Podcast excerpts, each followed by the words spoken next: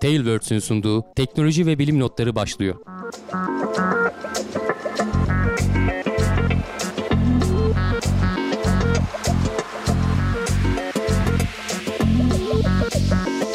Teknoloji ve bilim notlarına hoş geldiniz. Ben Hamdi Kellecioğlu. Karşımda Cevdet Acarsoy var. Merhaba Cevdet, nasılsın? Merhaba Hamdi abi, iyiyim. Seni sormalı. Ben de iyiyim. Ee, yine bütün bir hafta boyunca, hatta iki hafta boyunca, geçen hafta 2019'un genel değerlendirmesini yapmıştık. Oyun Evet. boyunca olan bilim e, haberlerini derledik, topladık. İlginç bir şekilde çok fazla da haber çıkmadı aslında. iki haftalık Hı. olmasına rağmen. E, hatta şey dedik seninle yayından önce konuşurken, iyi ki geçen hafta 2019'u değerlendirmişiz diye. Bu arada hani onu da izlememiş olanlar varsa böyle 2019 yılında neler oldu şöyle kabaca bir üzerinden geçelim diyenler varsa takip edebilirler. Ayrıntılarını da merak ediyorlarsa ilgili gündeme gidebilirler. Hepsinin e, bağlantılarını daha doğrusu gündem isimlerini verdik. Arayıp kolayca bulabilirler. E, Hı hı. bütün bir yıl boyunca 500'den fazla haberi e, derleyip topladık. Bize en ilginç gelenleri geçen hafta konuşmuştuk. Yaklaşık bir buçuk saat süren bir programdı değil mi? Çok keyifliydi, çok güzeldi. Geçmişe hani böyle dönüp bakmak ve neler olmuş bilimde, biz 2019'a neyle uğra- uğraşmışız, bilimde neler olmuş gibi bakmak çok eğlenceliydi. Tavsiye ederiz. Podcast olarak da dinleyebiliyorlar. Böyle Evet. uzun yollarda vesaire. E, toplu taşımada iyi gidebilir e, Uy- diye önerelim. uyumadan, uyumadan önce iyi gidiyormuş genelde öyle diyorlar. Evet evet izleyenler. evet evet evet. Ya öyle araştırmalar var ki uyumadan önce bak şimdi not alayım onu haftaya bakayım da uykudan önce şimdi öteki gündemi de öyle takip ediyorlar ya Hmm. e, haftalık gündemi oyun gündeminde galiba öyle. E, Uykudan önce dinlediğimizde başka bir e, yerle çalışıyor beynin gibi bir makale hatırlıyorum. Şimdi anlatamayacağım. E, haftaya onu bir araştırır e, bakarız. İlginç şey oluyor e, bir durum. Ee, hani uyurken öğrenme tekniği falan filan hikayeleri vardır ya. Onlar geçerli Ya bazı hikaye gibi onların ama şeyi çok iyi biliyoruz. Uykuda tabii hafızanın optimize edildiğini biliyoruz. Ee, nasıl edildiğini bilmiyoruz ama optimize ediyor beyin kendini. Bir hani bir defrag vardı eskiden disk Evet, evet. birleştirme vardı bir eski hard yani ko- sabit disklerde. Onun gibi bir şey yapıyor ama tam ne yaptığını bilmiyoruz. O yüzden uykudan önce dinlediğimiz şeylerin etkisi çok başka oluyor beyinde. Farklı işleniyor. Ee, haftaya onu bir araştıralım bakalım. Bu hafta nelerimiz var? Duyuruların var mı Hamdi abi başlamadan önce? Ee, yo direkt başlayalım. Ee, bizi zaten takip ediyorlar. Haftaya yaparız. Ee, destek olun duyurularını haftaya Evet. atalım. Bu sefer de haftaya atalım Evet, aynen. O zaman ilk haberimiz duyuru niteliğinde zaten onunla başlayalım. Ee, 24 ve 25 Ocak tarihlerinde 14. Aykut Kence Evrim Konferansı gerçekleşecek. Hı hı. Nerede Ee, o- gerçekleşecek? ODTÜ'de diye gördüm en son ama hemen Hı hı. bakayım iletişim kısmına. Kayıt olabilirler. On- e, etkinliklerden. 14. de bayağı uzun zamandır yapılıyor yani. Evet. Geçen sene bir sorunlar olmuştu. Yerle ilgili bir Hmm. problemler olmuştu e, vesaire. Bu sene e, şimdi ODTÜ Biyogen ve birkaç topluluk birlikte yapıyordu. Bu sene anladığım kadarıyla sadece ODTÜ Biyogen yapıyormuş. E, öyle bir durum olmuş. Hı hı. E, ve e, konferans yapılacak. E, duyuruları takip etsinler. Hala detaylar gelmeye devam ediyor. E, bir de şeyler artıyor. Konuşmacılar ben haberi Evet. alırken yoktu çok arttı Şey, bir konuşmacılardan. de yabancı konuşmacılar bayağı ağırlıkta hani görüyorsun. Türkiye özelinde veya işte üniversite özelinde kalmıyor. Bayağı geniş çaplı bir etkinlik. Evet. Evet. O yüzden e, takip etmelerini öne- öneririz. Bu arada buna benzer yani biz bunu bildiğimiz için şimdi Gelecek Bilim'de geçen sene yayınlamıştı, canlı yayınlamıştı. Hı. Yayın sponsoru olmuştu. Bu sene de belki olabilir, emin değiliz. E, o yüzden duyurmuyorum ama hani biz bunu bunlardan haberdarız. Başka bilmediğimiz e, böyle bilim haberlerini bize yazsınlar sosyal medyadan. Bize de duyuralım. Daha çok insanın haberi olur e, diye düşünüyorum. Evet. Bu haberimiz böyle. Ee, şimdi bu bu duyuruyu da yaptıktan sonra gene uzayla başlayalım. Her hafta olmazsa olmaz yine bir SpaceX haberimiz var Hamdi abi. Evet SpaceX'ten her hafta bir haber çıkıyor dediğin gibi. Geçen hafta aslında geçen yılı değerlendirmiştik ama kısaca şeyi de söylemiştik. Starlink'in 3. serisini de gönderdiğini söylemiştik. Bu arada Hı bu hafta onunla ilgili şey gördüm. Ee, şu anda SpaceX e, en fazla uyduya sahip işletme konumuna gelmiş bulunuyor. Yaklaşık 180 Bir anda değil mi? Evet. Ve bu gitgide artacak yani o şeyi geçti şu anda. Ee, herhangi bir sıkıntı görünmüyor orada. Şey deniyorlardı hatırlıyorsan o gönderilen uydulardan bir tanesini siyaha boyamışlardı ki dünyadan da parlaklığını azaltmayı deneyecekler. Eğer başarılı olursa bundan sonraki uydularda e, hepsinin o siyah boya özel bir boyayla kaplanmış olarak gidecek. Ama bu haftanın Hı haberi asıl e, benim daha çok ilgimi çeken Crew Dragon'un e, ne denir fırlatma iptal testi yapılacak. Son Evet. artık hani Bu insanlı asıl- denemeden önceki Hı. son aşama e, önümüzdeki ayın ya bu ayın 18'inden önümüzdeki hafta yani muhtemelen onu da konuşuyor olacağız başarılı oldu veya olmadı diye. E, Hı hı. onun denemeleri yapıldı e, henüz yerdeyken ve bu Super Draco motorlarının düzgün bir şekilde ateşlendiği görüldü. Artık hani son olarak bir kez daha test edilecek. Ee, eğer başarılı olursa birkaç aylık son bir değerlendirme aşamasından sonra e, insanlı testi e, yapmaya baş şey yapacaklar. Yeşil ışık yakacak NASA diyelim. Ee, Çok önemli bir gelişme. Yani Boeing de aynı şeye uğraşıyor. Konuştuk yine e, yıl değerlendirmesini. Şu şeyi hatırlatalım. Belki takip etmeyenler varsa işte Falcon 9 var, Falcon Heavy var. E, bunlar yük taşıyan, kargo taşıyan ama bu Crew Dragon insan taşıyacak olan modülüydü. Evet. e, uzay aracıydı değil mi? Evet yani Dragon kapsülü zaten kapsülün ismi Dragon. Hı. Crew Dragon diyorlar. Yani mürettebat taşıyan, insan taşıyan Dragon şeklinde. Hı. tabii ki hani kargoyunun da çeşitli güvenlik önlemleri falan var ama hani insan olunca ekstra işte böyle hatta geçen hafta gene konuşmuştuk. Soyuz'un fırlatma testi, e, fırlatma e, kurtarma operasyonu olmuştu geçen yıl içerisinde. Hı hı. ya da bir önceki yıl mıydı tam hatırlayamıyorum gerçi şu anda tarihi ama böyle bir durumlarda hani riskli durumlarda e, roketin patlamasını hissettiği anda sistem o üzerindeki e, mürettebatı taşıyan kısım ayrılıyor. Az önce ekrana videosu Evet. girmiştir ve çok hızlı bir şekilde bir anda ateşlenen roketlerle uzağa bir yere taşıyor. En azından hani e, hasarı minimuma indirmek için olsa bile veya tamamen kurtarmak için. E, bunun düzgün çalıştığından emin olmak istediler. E, Hı hı. Bunun testini yapacaklardı ama işte geçen yıl e, yaz aylarındaydı galiba.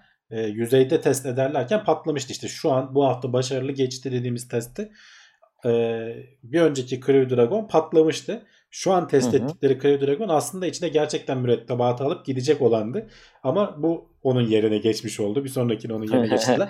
Eğer belki döndükten sonra her şey düzgün giderse belki gene bunu ikinci bir e, gerçekten insanlı test içinde kullanacaklardır. Bu tarz şeylerde hep konuşuyoruz. Havacılık felsefesinde de güvenlik, emniyet, güvenlik değil de emniyet felsefesinde. Onların ikisi hani security ve safety İngilizcesi. Türkçe'de emniyet ve güvenlik e, durumlarına baktığımızda işte bu emniyet olayında e, felsefelerinde e, acil durum prosedürleri, acil durum işlemlerinin e, hataya yeri yok.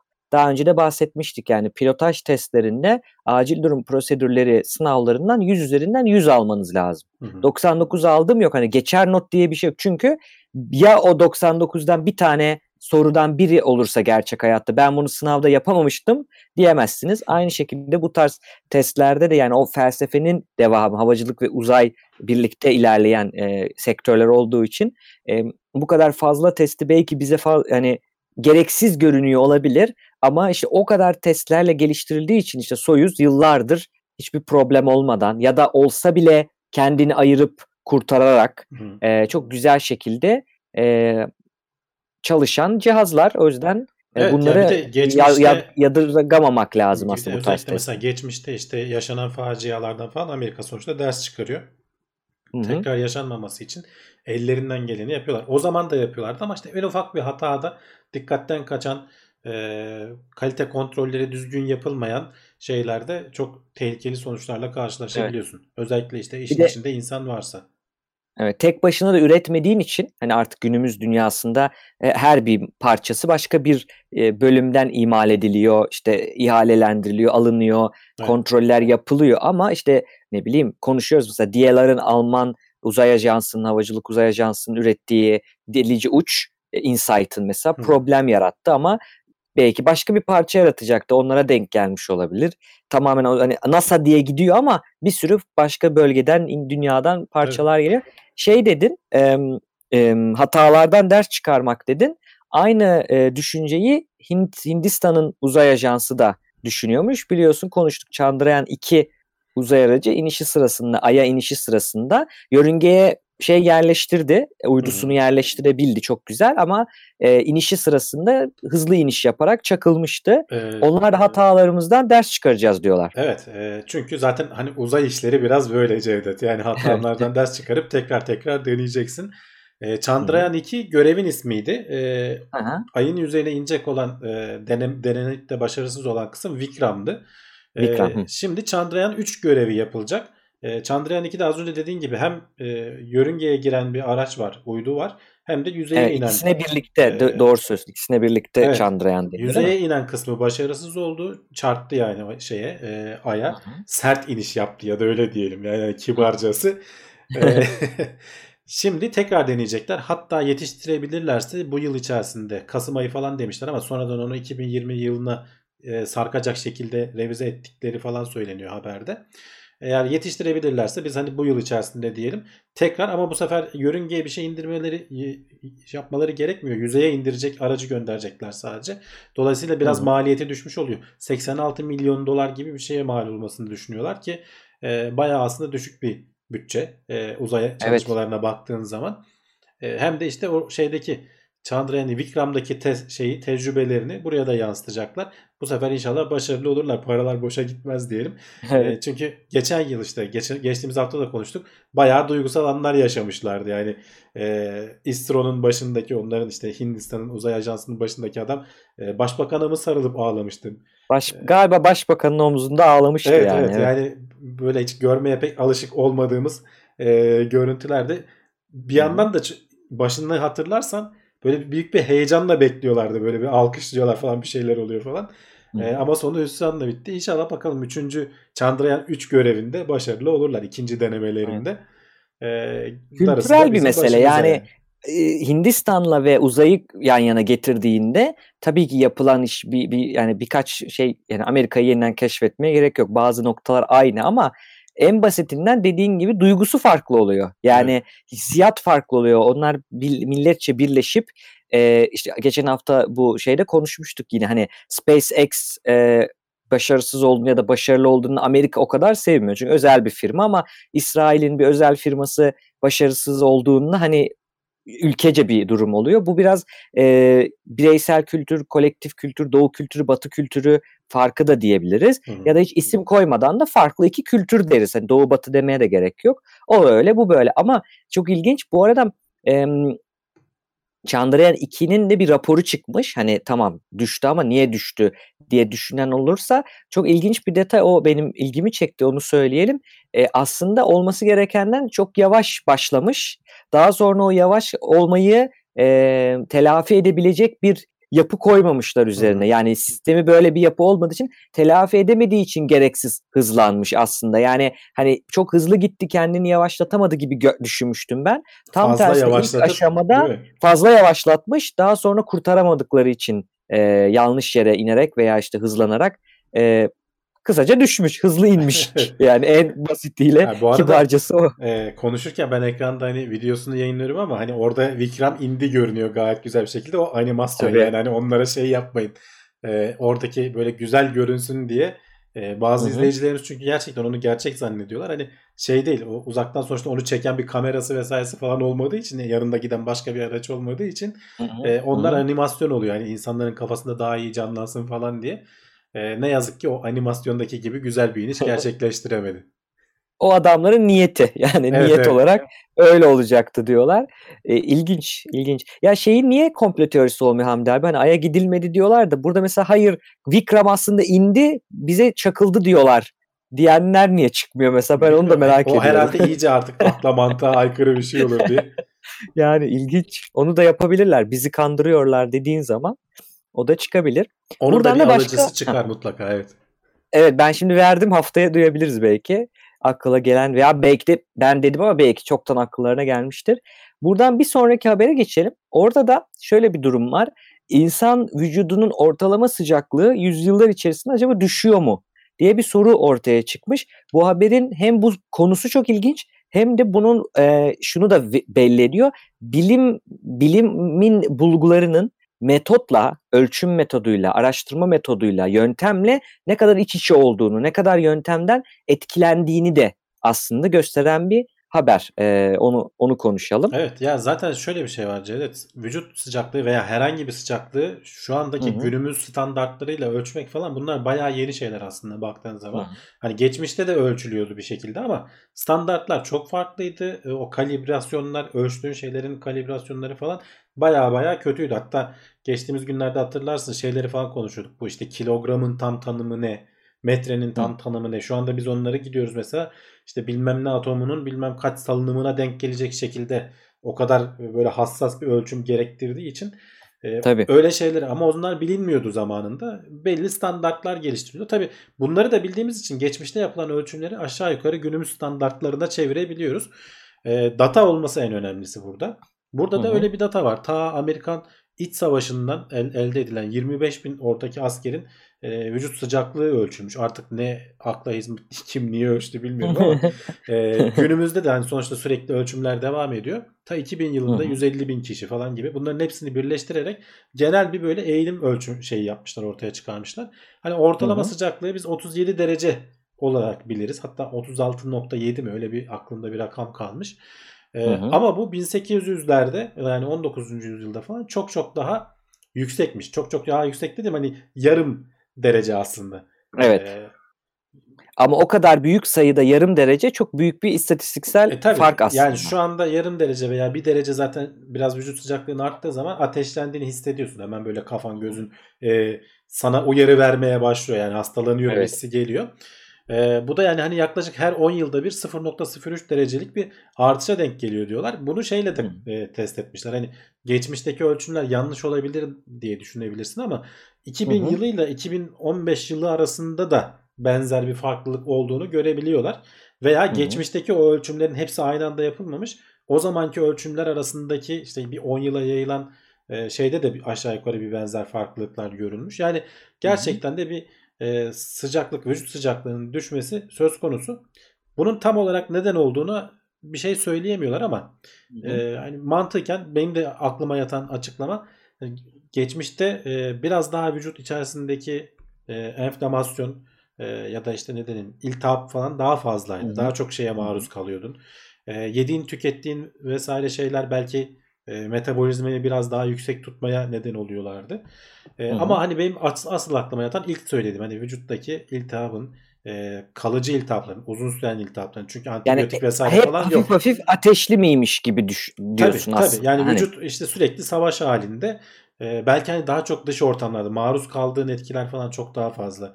Ee, şimdi ısınma vesaire falan hani dünyanın çoğu yerinde artık çözülmüş bir sorun. Ee, o Evet. zamanlar biraz daha ciddi bir sıkıntıydı. Aynı şekilde e, beslenme konusunda da hani yetersiz beslenme falan biraz daha fazla şeydi.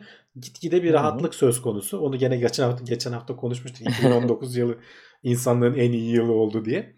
Hep Evet. oraya atıf yapıyoruz ama e, burada da benzer bir durum söz konusu olmuş olabilir. Böyle bir eğilim var. Dediğim gibi tam net sebebi bilinmiyor. E, ama açıklamaları bu şekilde. Çok ilginç yani dedim ya en başta yöntem. Şimdi baktıklarında o dediğin adam yani bir Alman bir hekim 1815'te e, e, 1851'de pardon bayağı bir ölçüp ölçüp e, şey demiş hani bunların ortalaması budur şu kadar Fahrenheit yani 37 derece. O aslında hep bizim bildiğimiz 37 derece kelimesi veya rakamı oradan geliyor. Sonra dediğin gibi iç savaş vesaire var ama buralarda baktığında adam bayağı işte civalı termometre uzun böyle 15 santimlik termometrelerle çok zor e, şartlarda ölçümler yaparak bunlardan bu ortalamayı çıkarıyor. Şimdi adamlar baktıklarında merak etmek işte en önemlisi merak. Burada bütün o bilimsel araştırmaların özetini görebiliyoruz. Önce birisi merak ediyor yani onlarla bunlar farklı mı? Farklı çıktığında iki şey diyebilirsin. Ya onların metodu kötüydü. Doğru araçları yoktu. Biz bugün daha hassas ölçebiliyoruz. O yüzden farklı açıklamasını da yapabilirsin. Bir diğer açıklama da yo o da doğru ölçüyordu. Gerçekten sıcaklık düştü demek. Yani Hmm. o bu ikinci dediğim cümleyi diyebilmek işte bir kutu dışında düşünmek. Yani benden önceki gelenlere itaat etmeyip yani yo belki de metodu doğruydu. Hakikaten alternatif düşünebilmek. Burada da şöyle bir şey bulmuşlar. Senin dediğin gibi 2000-2010'larda da baktıkları zaman 2000 ile 2010 arasında e, termometre teknolojisinde öyle büyük bir gelişme yok diyor adam. Ayrı bir ayrıca da bir de bütün bu ölçümlerde bulunan yavaş çok böyle e, düzenli bir yavaş bir azalma var. Hı. Yani bir anda art azalma, bir anda yükselme yok. Hani yeni bir termometre icat edildi, bir büyük değişim oldu yok. Diyor ki termometre teknolojisi bu kadar yavaş yavaş ve düzenli artamaz. Yani Evet. değişemez. Yani bu kadar olamaz. Dolayısıyla burada hakikaten e, başka bir durum varı bulabilmek çok önemli bir e, nokta. Bir de bir şey daha ekleyelim. İyi bilimsel sonuç her zaman öyle hani derslerde vesaire bizim hocalarımızın söylediği güzel bilimsel sonuç, iyi bir bilimsel sonuç kısmı daha fazla bilimsel sorulara beraberinde getiren sonuçtur. Yani aslında nokta koyan, bitti diyen sonuçlar sevdiğimiz, istediğimiz sonuçlar değil. Bu tam olarak da öyle. Bir şey veriyor bize, bir sonuç üretiyor. Bu sonuç bize birçok daha araştırma yapacak fikir açıyor Daha dediğim fazla gibi. merak Yani- uyandırıyor. Aynen diyorsun ki buradan acaba şey mi, yemek mi, acaba e, mikroorganizma mı, enflamasyon mu vesaire diye dallanıp budaklanıyor. O yüzden çok güzel bir araştırma aslında. Evet. Buradan da şeye geçelim. Ee, yine bir araştırmaya geçelim. Burada da yine aslında bak gen- gene benzer örnek hep yapılan yöntemin konvansiyonel, e, geleneksel yöntemin dışına çıkmak. Ee, Penn State Üniversitesi'nden, Penn State e, tıp e, bölümünden araştırmacılar şeyi merak etmiş. Şimdi kanser tedavisinde kemoterapi var, radyoterapi var, farklı yöntemler var. Radyoterapide e, çevresinde olanlar, kendisi alanlar vesaire belli seanslar gitmek gerekiyor. Uzun uzun e, gidip belli dozajlarda alman gerekiyor. Çünkü bütün dozajı bir anda alırsan çevre dokulara zarar veriyorsun veya fazla gelebiliyor. Çünkü istediğin kadar iyi odaklayamıyorsun. Tam yani o hücreyi denk Evet. getirecek şekilde olmuyor. Biraz çevresi de etkileniyor. Dolayısıyla dozu düşük tutman gerekiyor ki geri kalan kısım kendini iyileştirirken oradaki kanser hücresi e, yok olsun. Evet, Ama aynen öyle. gibi Çok bir güzel açıkladın. 3-5 seansta falan yapman gerekiyor bunu. Evet. Yani 15 seans olan, 20 seans olan var. Şimdi buradaki araştırmacılar şunu düşünmüş. Şimdi burada net şimdi radyasyonun da farklı çeşitleri var fizikçiler için. Ee, buradaki araştırmacılar burada hep elektron radyasyonu kullanılıyormuş. Yani elektronlar hızlandırılarak bir yere odaklanarak kullanılıyormuş. Ee, bunlar şöyle bir şey düşünmüş. Yani tamam ben bunu acaba bir kere de verebilir miyim? Ya da saniyeler içerisinde bütün bir radyoterapi seansının dozajını verebilir miyim ama çevreye zarar vermesin diye düşündüklerinde şunu bulmuşlar. Doğada sadece elektron radyasyonu yok. Proton radyasyonu da var Hı. mesela. Bunu düşündüklerinde tam tamına aslında buradan yola çıkıyorlar. Diyorlar ki acaba proton radyasyonunu kullanabilir miyiz? Yani protonları hızlandırarak bir yere odaklayarak kullanabilir miyiz? Ve çıkan sonuçlar laboratuvar ortamında hani henüz yarın gittik bunu bu uygulamaya başladı hastaneler değil ama laboratuvar ortamında çok güzel sonuçlar üretmiş aslında. Evet yani çok gelecek vaat eden bir şey. Ee, bütün dozajı bir saniyenin altında bir sürede aktarabiliyoruz ilgili dokuya diyorlar. Yani Hı öyle 5 kere 10 kere 15 kere gitmek değil yani bir saniyede e, bütün dozajı veya verdiğini düşün. Gerçekten Hı. çok şaşırtıcı. Ben sadece şeyi bile- bilemiyorum yani e, hani proton radyasyonu falan tam olarak nedir? Bunların ayrıntılarına bakmak lazım. E, Hı hı. çünkü sonuçta hani bir parçacık mı gönderiyorsun oradaki bunu kontrol edip hani odaklamak önemli. E, yanlış bilmiyorsam hani bildiğim kadarıyla veya bunlar birbirinden farklı olabilirler. Şu anda tamamen kafadan atıyorum. E, Hı hı. bu alfa parçacıkları deniyor işte bu proton e, şeyi. Bizim derimiz engelliyor bunu. Bunun içine geçemiyor. Hani bu radyasyonun geçebilme şeyleri var ya. e, mesela bazı radyasyonda işte bilmem kaç metre e, kurşunu bile geçiyor veya işte beton Evet. duvarları geçebiliyor. Genelde gamma ışınımları falan bu şekilde oluyor. Alfa e, parçacıkları veya işte bu proton e, radyasyonu dedikleri yanlış biliyor olabilirim dediğim gibi buna bakmamız lazım. Hı hı. Ama yani herhalde bunu başardık dediklerine göre derinin altına falan bir şekilde e, çünkü sadece derinin altı da yetmiyor. Bayağı derinde olabiliyor kanser Hı hı. hücreleri. E, yüzeyin hemen altında olmuyor. E, karaciğerde vesairede falan akciğerde olduğunu düşünürsen. Hı hı. E, ama demek yani başarılı halde çözmüşler. İsmine de flash demişler. Bunun kesin bir açılımı vardır. E, flash terapisi diye. Amerikalılar yaptığına göre kesin bir açılımı vardır o Yani- kısaltmanın. Hani önümüzdeki bir 10 yıl içerisinde, 15 yıl içerisinde muhtemelen senin dediğin gibi henüz daha çok deneme aşamasında klinik testlere bile geçilmiş Hı. değil. Ee, bunun belki de e, sıradan uygulanan bir tedavi yöntemi olduğunu göreceğiz. Özellikle çevre doku hasarı dediğin gibi. Çünkü sonrasında çok işte yanık olan var, başka dokuları ölen var. Yani ar- kar zarar. Hani orada kanser hücresini öldürüyorsun ama o bölgeyi öldürüyorsun ama başka neleri de öldürüyorsun. O dediğin gibi önemli. Ee, türünün yani işte dediğin gibi kutu dışı düşünmek yine. Yani onu geliştiremeye de uğraşabilirsin ama tümden yekten başka bir şeye de gidebilirsin. Bunlar da onu yapmış. Şimdi bilimin birazcık böyle felsefesinden vesaire konuştuk. Ee, güzel bir tokat gibi bir haber geliyor şimdi. Buradan genelde sohbet edeceğiz. Rus Bilimler Akademisi bir araştırma yürütmüş, bir e, komisyon e, araştırması yürütmüş, komisyon başlatmış ve 800'den fazla bilimsel makale bilimsel dergilerden kaldırılmış, geri çekilmiş. Evet ne Rusya'daki gibi bilimsel dergilerden. Tabii ki. Ee, Rusya'daki Hani araştırma yürütmüş derken de baskın yapmış yani adamlar aslında tam Evet. anlamıyla. bir, bir evet bir komisyon açalım bir bakalım. Etik dışı şimdi buraya bir link de ekledik hani haberin linklerine bakacak olanlar sonradan yani siteden teknoseyir.com'da linkler var. Bir de podcast'te de çıkıyor linkler. Burada yayın etiği diye bir link koydum. Güzel bir Türkçe makalede anlatmış hani neler var yayın etiği dediğimizde, bilimsel yayın etiği dediğimizde mesela intihal dediğimiz bir kavram var. Bunu aşırmacılık diye çevirmişler. Hı hı. Hoşuma da gitti. E, self plagiarism var. Yani kendine intihal yapmak, kendinden aşırmacılık var. O da hı. bayağı kendi kendinden çalıyorsun gibi. Yani o aslında hani şey gibi burada mesela başlıklar Hı hı. falan var sanki duplikasyona da giriyor mu acaba? Hani kendinden çalıyorsun bir daha yayın yapıyorsun aynı şeyi yayını gibi. Ya da Evet, birebir artık aynen mi kopyalıyorsun? İntihalin farklı yolları var. E, işte Hı hı. duplikasyon başka bir şeyse kendine aşırmacılık, kendine intihal başka bir şey. E, burada birkaç noktada adamlar araştırmış. Yani neyi araştırmış? Bir kere Rusya'nın şöyle bir durumu var. E, Ru- genelde bilimsel akademik dergiler İngilizce çıkıyor dünyada. Başka ülkelerin dergileri İngilizce çıkıyor. Kendi ana dillerinde dergiler tabii ki var. Hı hı. Bazı alanlara özel ne bileyim mesela benim hatırladığım işte bu psikanaliz alanının dergileri hep Fransızca çıkar Fransa'dakiler. Hani İngilizce çevirmezler onu gibi böyle ufak ufak niş alanlar var ama toplamda baktığımızda dünyanın her yerinde İngilizce çıkması mantıklı.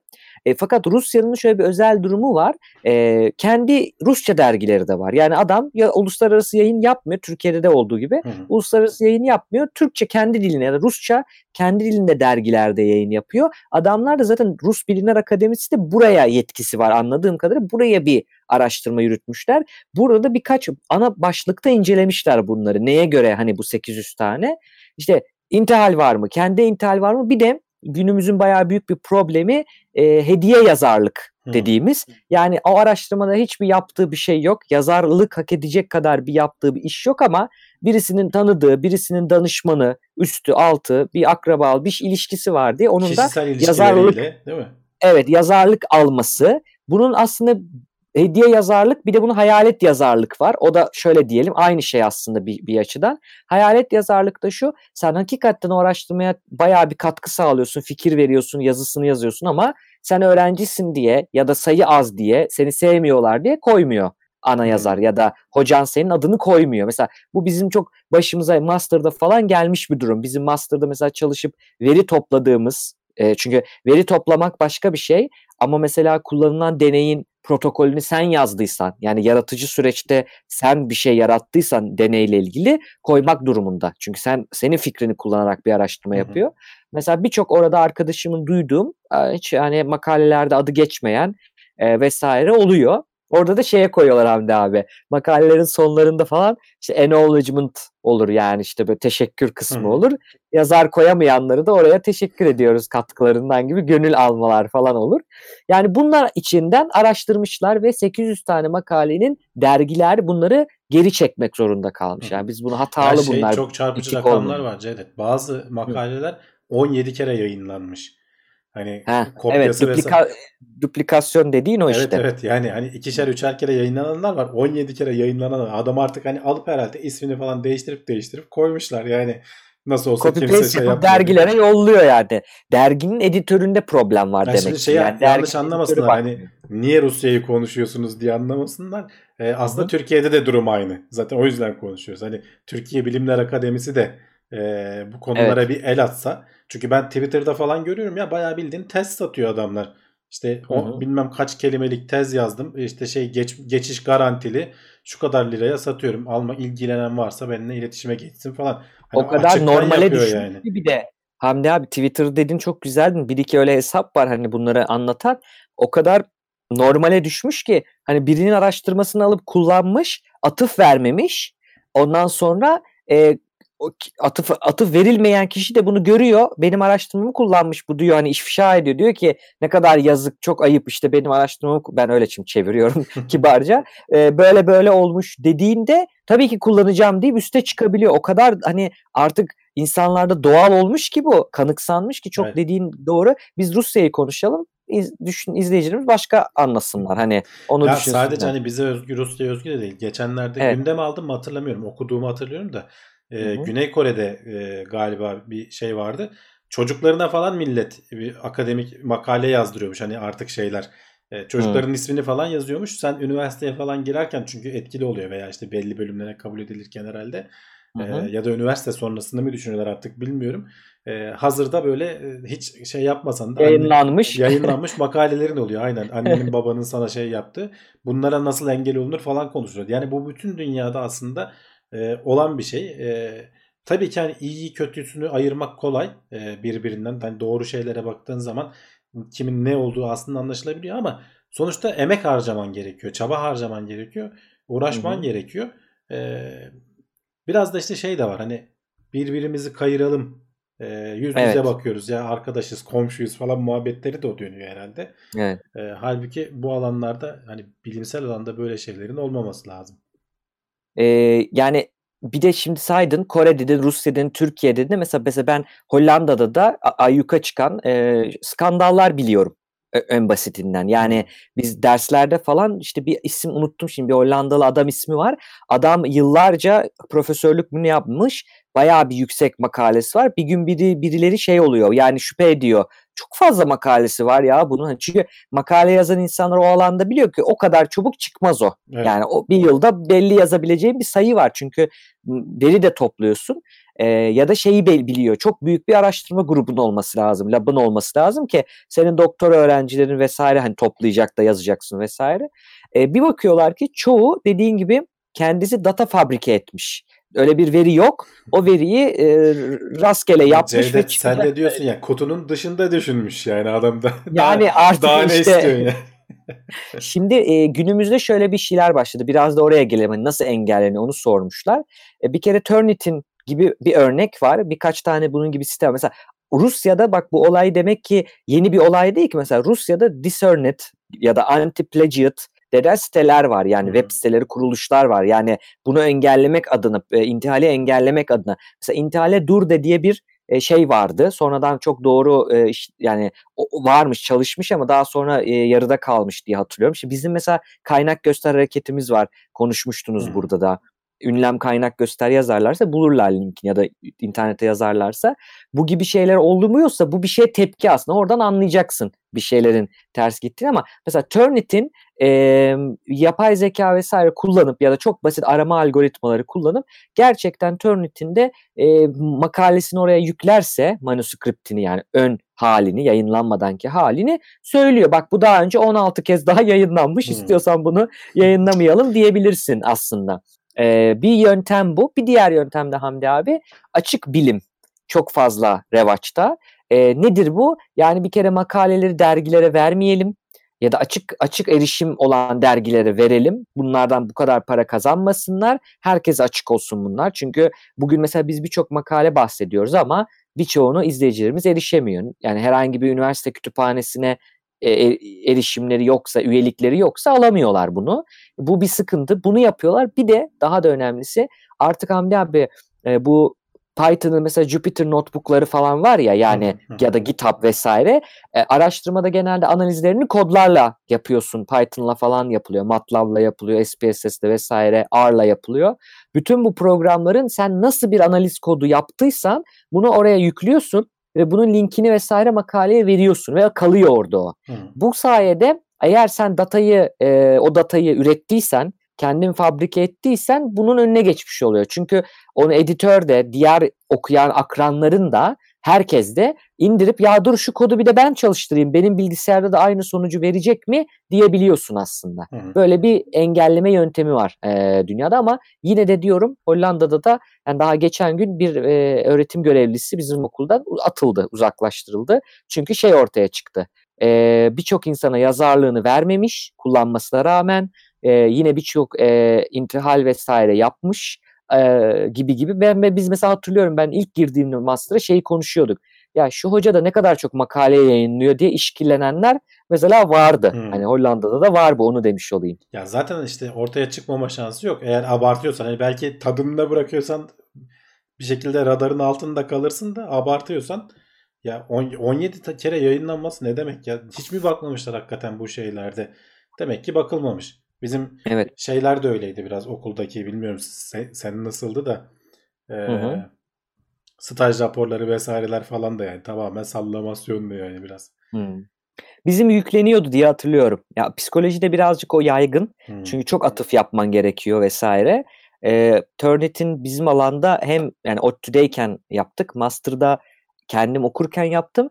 Daha sonra e, ders verirken Leiden Üniversitesi'nde öğrenciler hep Turnitin'e yüklüyordu. İşte Turnitin'in bir güzelliği de şey not verirken sen oraya böyle hazır e, yorumlar koyabiliyorsun. Mesela y- 10 öğrencinin 10'u da bir yerde bir hata yapıyor belli bu. Bunun hazır e, yorumunu hazırlıyorsun. Tek tıkla koyabiliyorsun. Yani öğretmen olarak da hem Hmm. işini hızlandırıyor ama onu okumak da önemli. Mesela bana şey veriyordu. %40 benzerlik veriyordu bir ödevde şimdi hatırladım.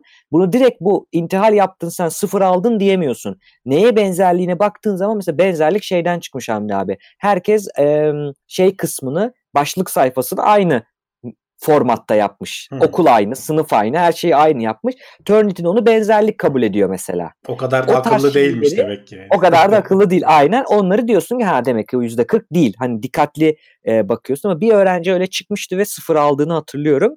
E, ilk başta sıfır alıyor ve bir daha yaptığı zaman direkt olarak o dersten kalıyor. Yani çok keskin e, ODTÜ'de de öyleydi. Çok keskin noktalar var burada.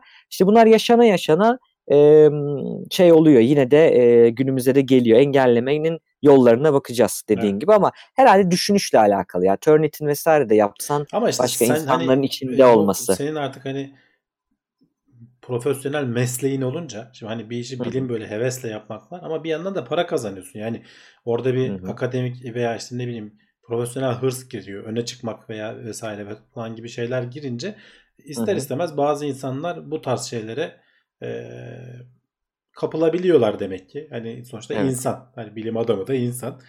Evet. Mekanizmayı düzgün kurmak lazım dediğin gibi. Ama o da kolay Hı. bir şey değil. Ya çünkü bu mekanizmalar işte biz bahsediyoruz işte eee, Royal Society'den falan gelen hani ilk çıkan dergilerin tarihleri 200-250 yıl yanlışım varsa düzelsinler. Bayağı bir eski. O sistemler basılı dergi gibi bir durum yok ki günümüzde. Hala biz aslında o dönemki hani akran değerlendirme 3 kişiye gidecek de onaylayacak da işte mesela düşünsünler tez savunmaları vesaireler bunlar hep böyle seremonik hep böyle ritüel eski o eski üniversite mantığıyla Hı. devam eden şeyler sistem hani Hamdi şey Levent abi hep şey der ya e-mail çok aslında eski bir sistemdir ama devam ettiriyoruz. Aynı bu da öyle. Eski bir sistemin kal- kalıntıları. Şimdi bu açık bilim ve e, internete yüklenen kodlarla vesaireyle biraz biraz e, işler şey olmaya başladı. Bunun işte mesela opsiyonel şu an açık bilim yayını ama yavaş yavaş üniversitelerin şunu yapması lazım. Hani açık bilim yayınlayacaksın. Hı. Sadece açık erişim yayınlayacaksın ve kodun ortada oluyor. Yoksa yayınlayamazsın demesi lazım. E, ellerini birazcık zorlamaları lazım e, insanların. Mesela öyle şeyler oluyor ki Hamdi abi geriye dönüp data ara- arıyoruz. Yok data. Gitmiş. Öyle bir şey yok. Mesela sen 5 yıl en azından saklamak zorundasın. Bir şey aradık, bir veri aradık. Yok veri. Ama o makale yayınlanmış. Hani tekrardan onu bulman gerekse bulamıyorsun. Niye? Windows o klasörün içine girmiş. O bilmem nereye girmiş. Öyle olmaması lazım. Hani bilim yaptığın zaman bunlar bu gördüğüm örnekler Leiden Üniversitesi. Varın siz hani diğer dünyadaki okulları düşünün Düşünün e, diye söyleyeyim. Evet. Buradan yine şeye atlayalım, güzel e, bağlayalım. İntihal vesaire ya da etik dışı bilim konuşurken hemen bu e, Çin'de CRISPR tekniğiyle e, çocuk e, genetiği değiştirmiş çocuk dünyaya getiren e, e, ikizlerin e, dünyaya gelmesine şey olan e, He Jiankui öyle mi okunuyor? Evet herhalde O öyle insanı. okunuyordur. Ee, Evet. Bayağı geçtiğimiz yıl bu e, abimiz şey oldu gündeme geldi yani herkesin Evet. tepkisini çekti. Sonra kendinden uzunca bir süre haber alınamadı. Acaba Çinliler ortadan kaldırdı mı falan diyorduk. Evet onu Ama- konuşmuştuk. Evet tutuklu olduğu ve işte yargılandığı falan biliniyordu ve hakkında işte cezası açıklandı geçtiğimiz hafta içerisinde. 3 yıl hapis cezası aldı. e, yasal olmayan tıbbi müdahalede bulunduğu için. Ve işte yaklaşık hani dolar cinsinden de 430 bin dolar para cezasına çarptırıldı. Ayrıca yardımcısı olan iki kişiye de biraz daha hafif olmak kaydıyla gene cezalar verdiler. Bilmiyorum hani meslekten falan da men edildi mi bundan sonra? Edilmişler. Lisansları alınmış yazıyor haberde. Mi? Doktorluk Tamam, veya kısmı araştırmacılık yapamıyorlar. Ee, yani evet hayatlarını söndürmüşler yani öyle Evet, söyleyeyim. aynen. Ee, ya sen izin almadan e, ki Çin'de hani şey de konuşuluyor. Bu tarz izinlerin alınması nispeten batılı ülkelere falan göre çok çok daha kolay falan gibi bir sürü çok yazı okudum ben. Ee, sen doğru düzgün yani bilmiyorum sırf sansasyonel olmak için böyle bir iş yaptığın ki yaptığı da e, AIDS'i engellemek için de sözde işte AIDS'li anne babadan doğacak Hı hı. çocukların AIDS'e dirençli olması yönünde bir değişiklik yapmıştı ama riskli yani sonuçlarını bilmeden falan hani etik açıdan e, ayağı yere sağlam basmadan bu tarz şeyleri yapmak çok büyük tepkiler çekti. E, Hı hı. bilmiyorum hani dünyadaki insanlar bu kadar oya- şey yapmasa, ayaklanmasa Çin böyle e, önlem alır mıydı? Açıkçası ben Hiç pek ihtimal ben de evet. vermiyorum. E, ama sonuçta iyi oldu. Tepki vermenin e, karşılığında bir şey alabildiğinde görmüş olduk. Bir de Hamdi abi bu biraz şey oluyor hani ibret diyoruz ya ibretlik oluyor bu insanlar. Güzel oluyor çünkü e, bizim okuldaki kişiyi de düşündüğümde ben çok sevindim. Ama mesela dekan vesaire biz biliyoruz ismini. Aramızda kim olduğunu biz içerideler biliyoruz ama hiçbir yerde ismini vermediler. Yani suçlayıcı olmamak için çünkü mahkeme bilmem ne olmadan. Fakat zaten yollarımızı ayırdık vesaire dediler ama ismini vermesi önemli değil. Bütün e, öğretmenlere, öğrencilere, herkese genel bir mail gitti. Ve bayağı anlatmışlar hani şu sebepten böyle oldu Hmm. diye. Bu da öyle. Şimdi bu adam da öyle. Yapan belki buna benzer bir şey yapıyordur ve diyordur ki ya bu da anlaşılmaz, bilinmez. Onun onu bilmesi bile, korkması bile belki vazgeçirebilir. Dolayısıyla bu tarz e, olayların ayyuka çıkması, ceza alması, uluslararası kamuoyundan tepki görmesi bir anlamda güzel aslında. E, Çin yapsa da yapmasa da dediğin gibi e, başka yapanlar belki vazgeçti şu an. Bunu görüp bu haberi okuyup belki vazgeçti. Çünkü bakma bilim insanı da bu kadar şey değildir. Hani inek dediğimiz bu kadar da korkusuz değildir. Aa bu 3 yıl mı aldı dur ben vazgeçeyim diyebilir yani öyle söyleyeyim. Canım yani sana. sonuçta e, sadece 3 yıl almak mesele de değil. Hani para cezası da mesele değil. Kariyerini bir daha yapamaz hale Tabii. geliyorsun yani. Ve dünyada böyle hatırlanacaksın. Ve bu da daha önemli. Evet, Yani evet. bir yani çok önemli. Buradan bir başka habere geçelim. Değişik bir bilim e, sinir bilim haberi bu. Şimdi hep diyoruz ya işte spor yapın, işte yoga yapın, spor e, sağlığa yararlıdır. Sen aslında birkaç seri haberinle bunları arka arkaya kessek bir bölüm olur bunlar. Bayağıdır alıyorsun. Yani spor ama ne kadar spor? Hep bunu konuştun. İşte e, spor ama gerçekten işe yarıyor mu? Nasıl işe yarıyor gibi konuştuğumuzu çünkü çok klişe. Ama bir e, sinir bilim e, araştırması gösteriyor ki gerçekten spor stres e, stresi azaltıyor. Bunu biliyorduk ama nasıl azalttığını da açıklayarak bunu e, kanıtlamış gözüküyor. Evet yani stres seviyesini azalttığını hani hormonları falan ölçerek bilebiliyorsun. Hani yoga falan Hı hı. yapan, düzenli yoga yapan, işte pilates yapan veya herhangi bir sporu yapan kişilerde e, bu tarz bir etkisi olduğunu biliyorsun. Zaten hani davranışlarına vesaire falan da yansıyor insanların. Kendimizden de biliyoruz aslında açıkçası. Ama bunun nasıl bir mekanizma? Yani neden böyle bir şey oluyor? E, açıklamaya yakın bir şeyler bulunmuş diyelim. Hani henüz daha araştırmanın devamının gelmesi lazım. Evet. Ee, şimdi vücuttaki stres e, seviyesini belirleyen şey böbrek üstü bezleri. Bu adrenalin ve diğer bazı hormonlar bunu doğrudan e, senin stres seviyeni belirliyor. Stres de zaten hani kaç ya da savaş e, tepkisi diyorlar ya. Bir olay karşısında, ani bir olay karşısında vermen gereken tepkiyi seni tetikte tutan bir şey. Ama günümüz dünyasında tabi bu kadar böyle acil vakalarla karşılaşmadığımız için e, Hı hı. bazen de negatif etkisi oluyor bize. E, olmadık yerlerde işte bu hormonlar sonuçta vücudumuza negatif etkiler yaratabiliyorlar.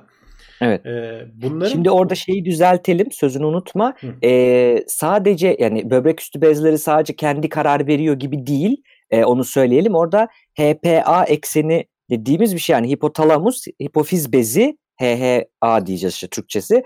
Hip, hipotalamus, hipofiz bezi ve adrenal e, bezler, e, böbrek üstü bezleri. Bu üç şey arasında bir eksen o. Eksen nedir? Yani hem yukarıdan aşağı hem beyinden aşağıya, aşağıdan yukarıya da geri beslemeli bir sistem olduğunu biliyoruz. Çok uzun zamandır bilinen bir şey. Hani çünkü şunu diyebilirler. Ben bir şeye de strese giriyorum. Neden giriyorum? Niye girmiyorum? Onun kararını aslında veren bizim stresi algılama biçimimiz. Bunu, bunu konuşmuştuk daha önceki bölümlerde de. Yani stresi sağlığa zararlı olarak algılamadığında sen e, böbrek üstü bezlerinin aynı tepkiyi vermediğini görüyorsun. Gene strese giriyorsun ama Evet.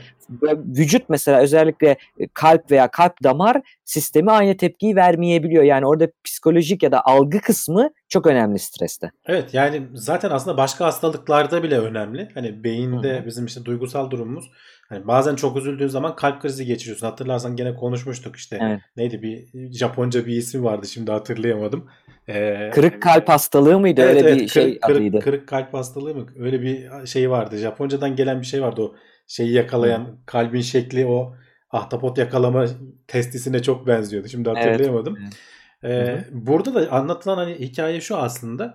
Ee, şimdi beyindeki aynı işte bizim spor yaptığımız şey e, motor korteks deniyor galiba. O bölge, Hareketle ilgili olan. Evet hareketle ilgili olan bölge. Özellikle de bu core muscles dedikleri işte e, genelde spor yapanlar bilir. Hani karın kasları falan bahsedilir ama sadece onlar değil. Sırt kasları işte başka vücudun yani gövde kısmında bunlar yaklaşık 20 küsür kas var. E, bunların Hı hı. hepsinin e, özellikle e, bu stres seviyesiyle doğrudan ilişkili olduğu e, ortaya çıkmış. E, ortaya çıkarma şekilleri de çok ilginç aslında. Asıl öne ilginç olan o. Evet. Ee, bunu şöyle ölçüler. Şimdi bu adrenal bezlerle, e, böbrek üstü bezlerle e, beyin arasında bir bağlantı olduğunu biliyorsun da e, öyle sinir hücreleri ortalıktan geçmiyor. Yani nasıl bu bağlantının bir de karmaşık bir yapısı var. Nasıl olduğunu anlamak için kuduz virüsünü kullanmışlar. E, bazı maymunların böbrek üstü bezlerine kuduz virüsünü aşılıyorlar. Virüsün ne kadar sürede yayıldığını biliyorlar. Yaklaşık 8-10 saatte bir iki katlanıyor. Ve virüs Hı e, şeyden nörondan nörona geçerek e, bir ucundan bir ucuna hareket ederek beyne kadar ulaşıyor. Zaten hani kuduzun e, nasıl çalıştığını bilenler belki konuyu tam olarak anlamışlardır. E, belli aralıklarla bazı maymunları e, işte öldürerek şeylerine bakıyorlar. Ne kadar yayıldığına bakıyorlar. Hı E, ve e, bu arada tabi virüs etrafında bulduğu bütün sinir hücrelerine yayılıyor. Dolayısıyla o şeyi çok güzel çıkarabiliyorsun. Hani böbrek üstü bezinden beyne giden Rotasını. hattı, rotasını çok güzel çıkarabiliyorsun. Tabii çok hassas, ince ince işlenmesi gereken bir iş. Yani ne kadar hani bilimde hep söylüyoruz ya böyle dolaylı yöntemlerle bir şeyleri bulabiliyoruz diye. Bu da bayağı son derece dolaylı bir yöntem.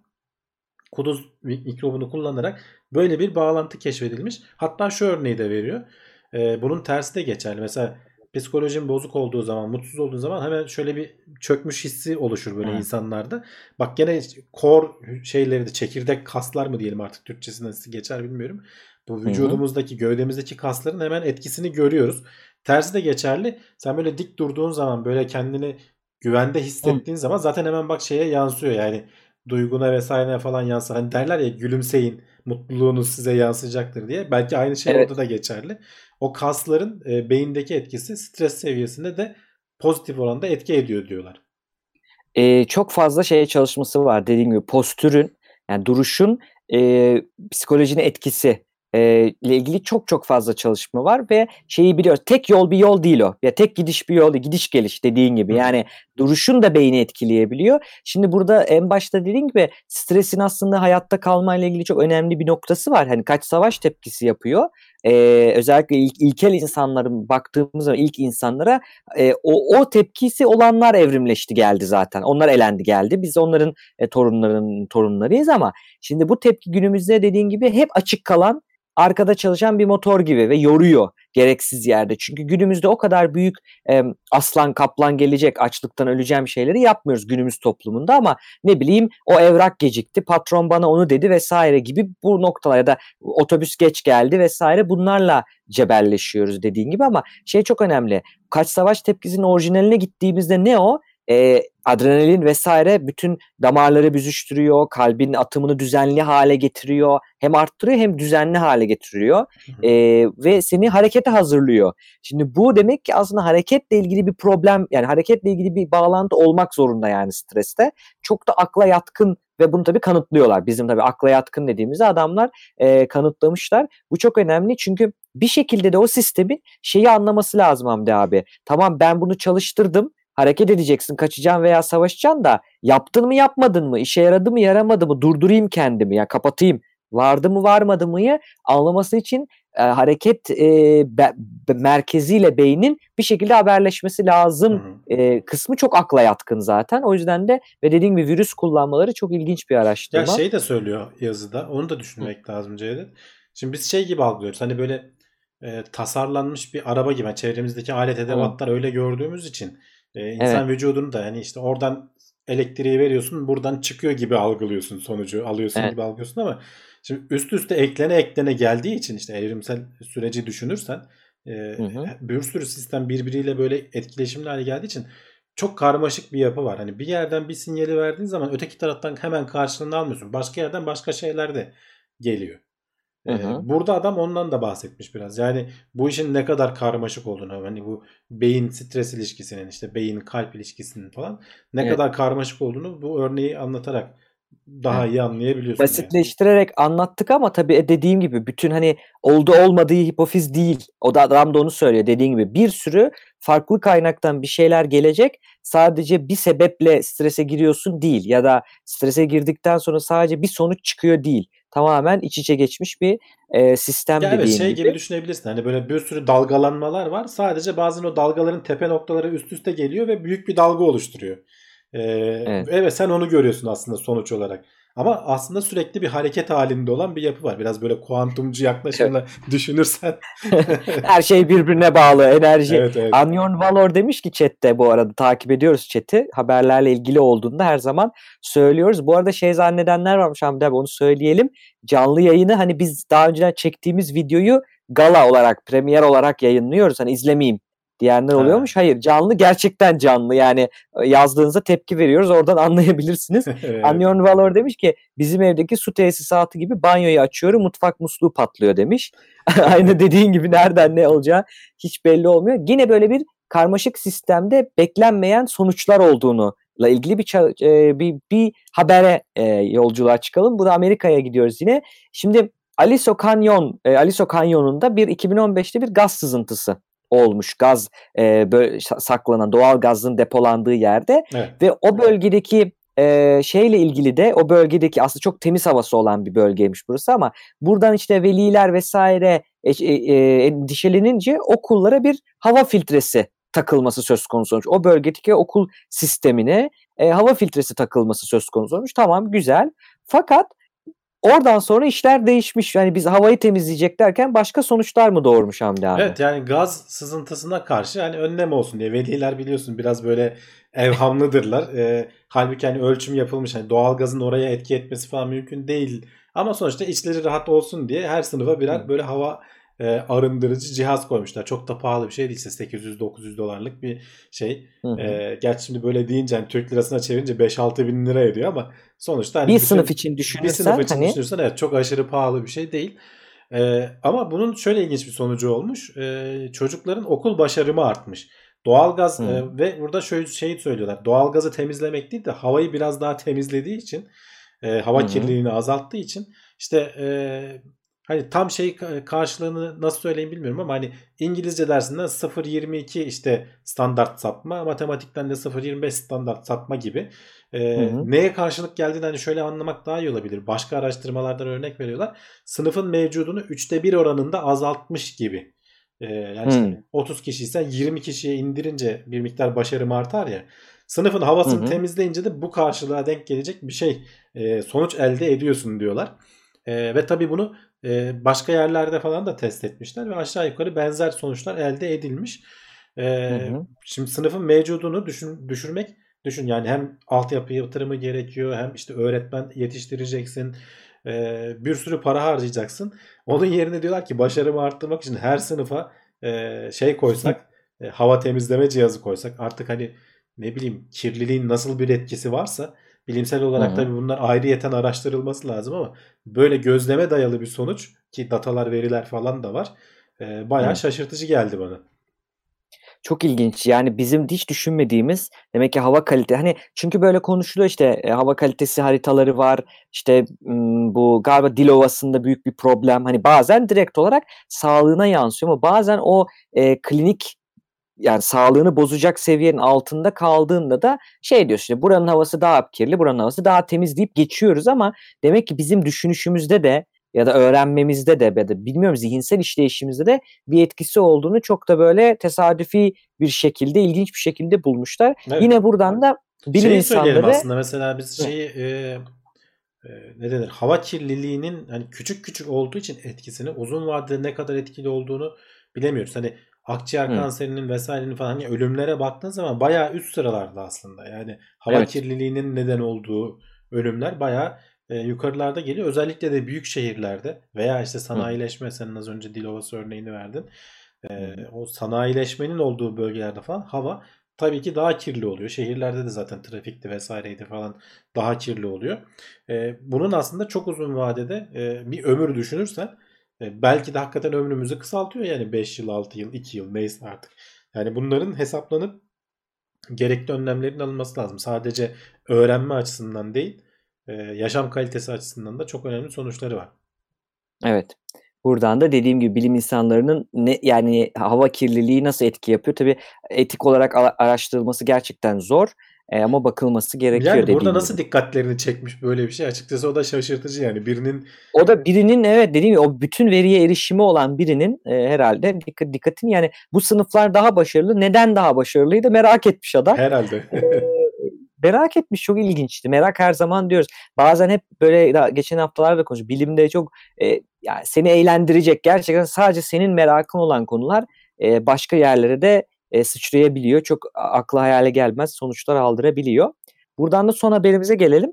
E, bu haber biraz da daha hem tavsiye niteliğinde hem daha eğlenceli haberlerden biri. Gollum haberi de yapmıştık. Yapacağız demiştik benzer. Yapın dediler, istediler. Yine böyle bir evet, e, yani Gollum, kurgusal karakterlerin Gollum e, haberi psikolojisi. deyince anlaşılmıyor Cevdet. Gollum'un aslında evet. ne tarz e, bir psikolojik rahatsızlığı olabileceği üzerine bir makale sen bulmuştun. Onu tartıştık değil Hı mi?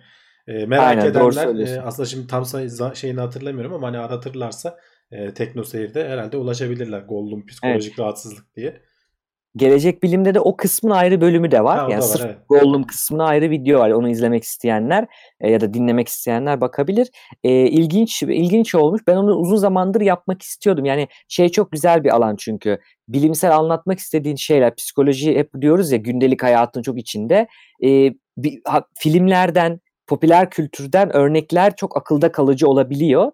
E, onları hep yapmak istiyorum. Bununla uğraşan insanlar da ileride onları hep tavsiye edeceğim. Şimdi bu e, haberi biz e, JediCouncil.com'dan aldık. JediCouncil.com diye bir site var. Bunlar hem nerd yani hem böyle nerd değil geek daha doğrusu diye bakabiliriz. Yani hem böyle işte e, Star Wars'tur, Rick and Morty'dir, Yüzüklerin Efendisi'dir gibi gibi şeyleri seven e, hem de işte counseling danışmanlık yapan psikolojiyle uğraşan insanların yazdığı bir sayfa, blog sayfası gibi, site gibi tavsiye ederiz. Şimdi burada bu haber önce diziyi tavsiye edelim. İzlemeyenler varsa Rick and Morty dizisini tavsiye ederiz. Bir çizgi dizi ama yetişkinler için bir çizgi dizi onu söyleyelim. Yani çocuklar için uygun değil. Ee, izleyebilirler. Ee, gerçekten çok geniş kafası olan, çok e, nasıl diyeyim kutu dışı dedik ya tamamen kutu dışı, evren dışı düşünen e, izlediğin zaman onu fark ediyorsun. Yani çok Hmm. farklı kafaları olan insanların ürettiği işler. E, dolayısıyla Rick and Morty'yi tavsiye ederim. Sevenleri de vardır umarım izleyenler veya sonradan. ben merak ettim izlememiştim dinleyenler. hiç mesela. Görmüştüm Yani- ama izlememiştim hiç. Çizgi şeylere karşı ederim. hep böyle benim nedense bir uzaktan durma eğilimim var. Ee, ama Benim belki- izlediğim ilk çizgi dizi bu arada. Ben işte o Simpson vesaire South Park çok tavsiye ederler ama izlememiştim. Evet, Futurama de vesaire bakmıştım. Hı hı. Tavsiye ederim. Bilimle mesela merak ediyorsunuz, bilimle uğraşıyorsunuz veya ya daha böyle ne bileyim kutu dışı yazılmış e, senaryoları e, bakabilirsiniz. Şimdi burada bizim as- ana amacımız Rick and Morty'deki iki karakter var. İşte Rick ve Morty. Rick dediğimiz kişi işte 60 yaşında bir bilim insanı, insan ve çok zeki, acayip işte boyutlar arası şey- seyahat edebiliyor. Çok değişik icatları var. Mucit e, bir adam aslında. E, bu tabii ana karakterlerden biri e, bunun zekası, yaptığı şeyler yani spoiler vermeyeyim ama mesela bir örnek verirsem anlaşılır. Adam kendine enerji üretmek için e, bir kutu, bu pil diyor mesela başkalarına. Fakat o kutunun aslında fark ediyorlar ki kutunun içerisinde bir dünya evren yaratmış. Orada yaşayan küçük canlılar var. O canlılar fark etmeden aslında o kutunun dışındaki Rick'e enerji üreten canlılar e, ve küçük bir evren var ve bazen oraya inip hani onların tanrısı olarak gidip orada zaman geçirebiliyor gibi. Bir, bir örnek vereyim hani bir bir bölümün tam bir konusu değil ama spoiler değil bu. Bakabilirler. Yeni sezon da geldi. Şimdi bir buradaki kişiler de bu Rick de garip bir karakter. Benim bir iki öğrencim de sunumunu yapmıştı bunun bu arada. Rick'in bir psikolojik sorunu var belli aynı Gollum gibi ama nedir diye baktıklarında şöyle araştırmışlar. Şimdi hakikaten bu arada Hamdi abi bir bölümde psikoloğa gidiyor Rick. Çok Hmm. zorla götürüyorlar ve hiç tabii saygı da duymuyor. E, öyle bir şey. Ve psikolog e, sanki bu yazıda demişler ki o psikolog bize sevk etti. Şimdi biz analiz ediyormuşuz gibi yazmışlar yazıya. yapmışlar. Esprili. Aynen esprili yazmışlar. E, şöyle kişiler arası sorunları var. İnsanlarla iyi anlaşamıyor bir kere e, genel olarak bazı insanlarla. Otoriteye karşı çok kötü görüyor. Otoriteye karşı çok kötü bir bakış açısı var. Duygularıyla ilgili yani duygusallığa dair duyguların çok anlamsız, e, zeka dışı, çok kötü şeyler olduğunu düşünüyor. E, kendinden daha az zeki bulduğu insanları da hiç önemsemiyor veya canlıları da hiç önemsemiyor. Ve alkol kullanımı çok had safhada, yüksek safhada. Bu sebeplerle bize sevk etti gibi demişler. Uzatmayayım. Rick'in özelliklerini falan anlatmışlar. Okur okur izleyicilerimiz isterlerse ama şöyle şuraya geliyor. Rick'e baktığımızda aslında tabii sadece izleyerek Rick'in e, yine Gollum'da olduğu gibi izleyerek oradan bir e, çıkarım yapıyorlar. Şimdi kendisine bakışı, insanlara bakışına baktığımızda e, bir e, ve bunu hep de böyle olduğunu, eskiden beri böyle olduğunu, yıllardır böyle olduğunu da biliyoruz. Böyle baktığımızda akla kişilik, kişilik bozuklukları hemen geliyor Hamdi abi. Hı hı. Bu arada bir not da düşelim. Tekno Seyir'de psikoloji hakkında sıkça sorulan sorular diye bir bölüm yapmıştık seninle. Orada kişilik bozukluklarını anlattık tek tek. Hani ben de merak ettim neymiş bunlar diyenleri bakabilirler oraya yollayalım. Şimdi bu adamda iki tane muhtemel kişilik bozukluğu olabilir. İkisinden biri olabilir diye elemişler. Birisi antisosyal kişilik bozukluğu. Eski ismiyle hani so- e, psikopatlık ya da so- sosyopatlık ya da psikopatlık dediğimiz Hı hı. e, antisosyal kişilik bozukluğu işte Otomatik Portakal filmindeki karakterle bilinir. Ba- belki bilenler vardır. Bir diğeri de narsisistik kişilik bozukluğu. Hı hı. Bu da yine kendisini çok büyük gören, dünyada en önemli benim vesaire diye hani akıllarına gelen bunlardan biri olabilir. Bir de alkol kullanımı ile ilgili sıkıntıları var. Şimdi inceleyelim bakalım hangisi olabilir diye bakalım. Şimdi antisosyal kişilik bozukluğu olması için başkalarıyla empati kur 15 yaşından itibaren başkalarıyla empati kuramaması, başkalarının haklarına hiçbir şekilde saygı göstermemesi gerekiyor. Ee, onun dışında mesela sosyal normlara, sosyal kurallara, hukuki şeylere hiçbir şekilde dikkat etmemesi gerekiyor. Kendini tutuklatacak derecede ağır iş, şeyler, ihlaller işlemesini işlemesi gerekiyor. Ee, kend- bunu söylemiş. Hakikaten dizide de bakıyorsun Hamdi abi böyle şeyler var. Hı. Yine spoiler vermeyeyim. Kandırması, silah yapması, kendisini en öne koyması gibi e, noktalar var. E, şeyler var. E, kolay sinirlenebilmesi, saldırgan olması, kolay sinirlenmesi böyle şeyler de var gördüğümüz gibi. E, başkalarının sağlığıyla ilgili çok dikkat etmemesi. Mesela bazen şey yapıyor. Çok kırık bir makinayla bir yerden bir yere seyahat ediyorlar mesela. Hani yanındaki torununu falan hiç düşünmeyebiliyor bazı bölümlerde. Bunları falan düşündüğün zaman ve şey önemli yalnız burada. O oraya kadar güzel geliyor. Fakat antisosyal kişilik bozukluğunda hiçbir şekilde pişmanlık duymaması lazım bu yaptıklarından. Hı. Yani pişmanlık duymaya veya empati kurup başkası için üzülmeye e, üzülmeye yeteneği yok. Öyle bir öyle bir kapasitesi yok demesi lazım. Şimdi buna baktığında birçoğunda böyle gözüküyor. Fakat e, bir başka bölümlerde birkaç bölümde e, şey gözüküyor. Bir yerde çok üzgün olduğunu, çok e, pişman olduğu ile ilgili söylemleri de var. Bu bizde işte bunu bir eliyor aslında. Tam elemiyor da antisosyal olamayabilir dedirtiyor. Öteki ihtimale gelelim. Neydi? Narsistik kişilik bozukluğu. Burada da grandiozite dediğimiz yani en büyük benim, en yüce benim. İster bunu sihirsel olarak düşün, ister davranış olarak düşün. Ee, sürekli bir ilgi görmek, sürekli bir e, takdir görme ihtiyacı. Yine empati yoksunluğu, ortak kısım bu. Yine bu da e, erken başlıyor. Yani he- bir an ol- bir anda olmuş bir şey değil. Burada baktığında hep şey dedik ya, en zeki benim, benden daha zeki yok gibi lafları var. Bunlar da ortaya çıkıyor vesaire. Ee, bunları da görüyoruz. En özel benim. Mesela şöyle anlatayım. Birden fazla boyut var dizide. Ee, çok fazla boyut var, çok fazla evren var. Hani ilk bölümlerden itibaren bu belli. Bu, bu evrenlerde mesela Rick şey diyor. "Büş- Bütün evrenlerde farklı Rick'ler var ama en iyi Rick benim diyor mesela. Hani Ha. öteki Rick'ler de bu, bu arada o da diyor. Yani diyor. sıkıntı o aslında. E, bunlara da baktığınızda görüyorsunuz. E, e, yine burada da empati yoksunluğu olması lazım. Başkalarını sömürmesi gerekiyor. E, bunlara baktığımızda. Şimdi bunlardan baktığımızda aslında e, narsistik kişilik bozukluğunun kriterlerini tutuyor. Fakat narsistik kişilik bozukluğuna baktığında genelde bu kadar saldırgan ve bu kadar kandırmacı, insanları hani dolandıracak veya saldırganlık, kolay sinirlenecek gibi bir durum yok. Aslında bunu da eleyen nokta bu. Bir de narsistik kişilik bozukluğunda şöyle bir şey görüyoruz Hamdi Sen abi. adama kendini- evliya diyeceksin en sonunda zaten. Hepsini eledin ya. Ay elede, elede değil. Yani aslında iki ihtimal var. Uyan kısımlar ve Hmm. uymayan kısımları söylüyoruz. Kararı izleyiciye bırakıyoruz. Çünkü net bir teşhis koyamıyoruz ama önemli bir nokta var. Narsistik kişilik bozukluğunda önemli olan bir nokta vardır. Kendini büyük görüyor ama aslında bu kendi öz güveninin çok kırılgan olmasından geliyor. Yani bu ne kadar kendini büyük de dese sen aslında çok ufak bir saldırıyla da kendi öz güvenini çok kolay yerle bir edebilirsin böyle insanların. Ya da çok kolay alınabilir. Şimdi Rick'e baktıklarında da bunu görmüyorlar aslında. Çünkü hakikaten Rick şey yani e, kendinin ne olduğunu çok iyi yani. biliyor. Ya, yani gerçekten zeki bu arada. Üstüne ne kadar olduğunu biliyor. Bir de mesela şey dedik ya sürekli bir kendine takdir görmeye ihtiyaçları vardır dedik narsisistik kişilik bozukluğunda. Hı hı. Rick'te öyle bir şey yok yani kim bilirse bilsin ben zaten yapıyorum. Hani ister siz görün ister görmeyin. Mesela öyle gizli şeyler çıkıyor ki hani adam hiç bunları insanlara ben yaptım ben icat ettim diye anlatan bir insan da değil. Dolayısıyla ikisi arasında aslında kalmış oluyoruz e, diye özetleyeyim e, uzatmadan.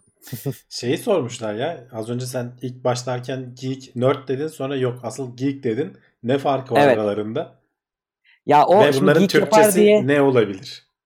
geekyapar.com diye bir site var. Ben de takip ediyorum. Onlara yollayalım. Onların bununla ilgili yazıları var. Çünkü çok çekmişler. İnsanlara çok sormuşlar ona. E, Geek ve nerd diye iki kavram var aslında popüler kültürde. Şimdi nerd birazcık bizim daha inek diye bildiğimiz hani çok bilgi bilen, çok çalışan, e, konuları iyi bilen, bilim konularını çok iyi bilen anlamda kullanılan bir şey. Geek birazcık onların aslında çevirisi Geek Yapar'ın güzel söylediği bir konuda her illa bu çizgi romanlar ne bileyim işte e, Star Wars Yüzüklerin Efendisi olmak zorunda değil. Herhangi bir konuda onun her şeyini, incığını, cıncığını bilecek şekilde tutkuyla hem araştırmak hem de tutkuyla bağlı olmak olan insanı geek deniyor diye onlar çevirmişler bu arada. Hı. Hani öyle söyleyebiliriz. Ak- ben de aslında net yani, evet. Evet Türkçe karşılığını bilmiyorum e, tam olarak aslında baktığınızda. Yani tek bir kelimelik bir karşılıkta herhalde yok. Uydurulması lazım ya da aynen geek diye alıp kullanacağız. Evet öyle diyebiliriz yani. Geyik değil yalnız hani geek siz ne diyorsunuz geyik misiniz diyenler oluyormuş. Ee, e, o değil. Böyle izlemek isteyenler belki ilgisini çekmiştir. Hakikaten ne bozukluğu var bu adamın derlerse. Cübbeli Rick Hoca demişler. Valla biraz öyle oldu değil mi? Dediğin gibi çok e, evliya gibi oldu ama tam öyle değil. Ben yanlış anlatmış olabilirim. Bakabilirler, izleyebilirler. Ben de dördüncü sezonu izleyeceğim. Bekliyorum. E, izli- izlemeyi düşünüyorum. Vallahi ben de merak ettim sen şimdi öyle ballandıra ballandıra anlattın ki. Başka Evet, şeyler, bakalım. evrenler, paraleller vesaireler, klonlar falan derken Evet. Ee, bize önerebilirler. Yine Gollum gibi, Rick gibi başka e, kurgusal karakterleri önerirseniz onları analiz edebiliriz isterseniz. Ee, aklımda benim mesela Harry Potter'dan bir iki bir şey var ileriki bölümlerde. hmm, olabilir. Onlara bakacağız. Ee, onları söylemiş olalım. Peki haberlerimizi de bitirdik. Var mı söyleyeceğim başka bir şey? Yok herhangi bir duyurumuz yok. Ee, onu söyleyelim.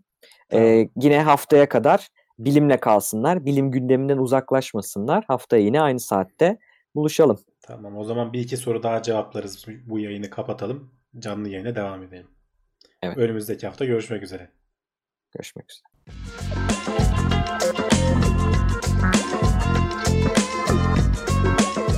Tailwords teknoloji ve bilim notlarını sundu.